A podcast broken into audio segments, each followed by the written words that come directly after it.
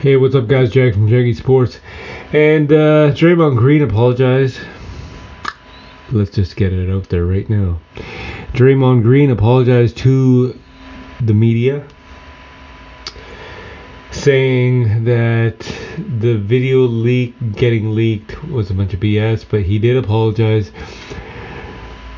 remorsefully, I thought, because he included Jordan Poole's family right? And he included his mother too. So when you include family like that, then yeah, you know what?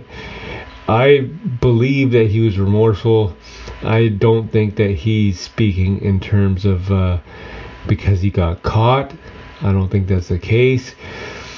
I truly think he is remorseful, and I think that he is willing to accept the fact that uh, Steve Kerr might not play him for a little bit.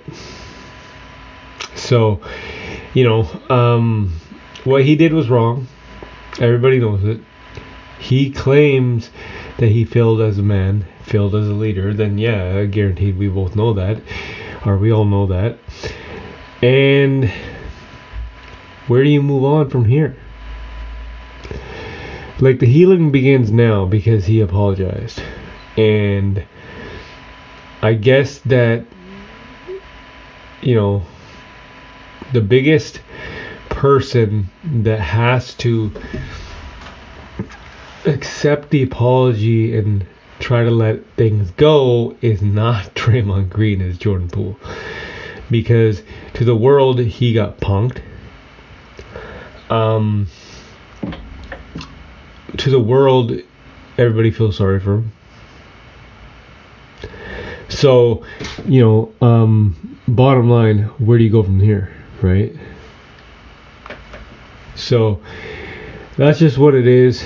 Um, you know, you can't you can't uh, take back what you did, but you can apologize and move on from there. Hopefully, the Golden State Warriors heal from this because the healing does begin now.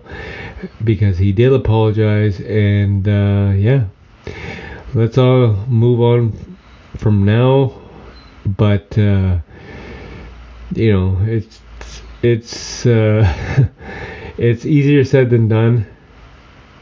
Like we all can move on, but for Jordan Poole, this is really hard to move on from. This is Jag from Jaggy Sports.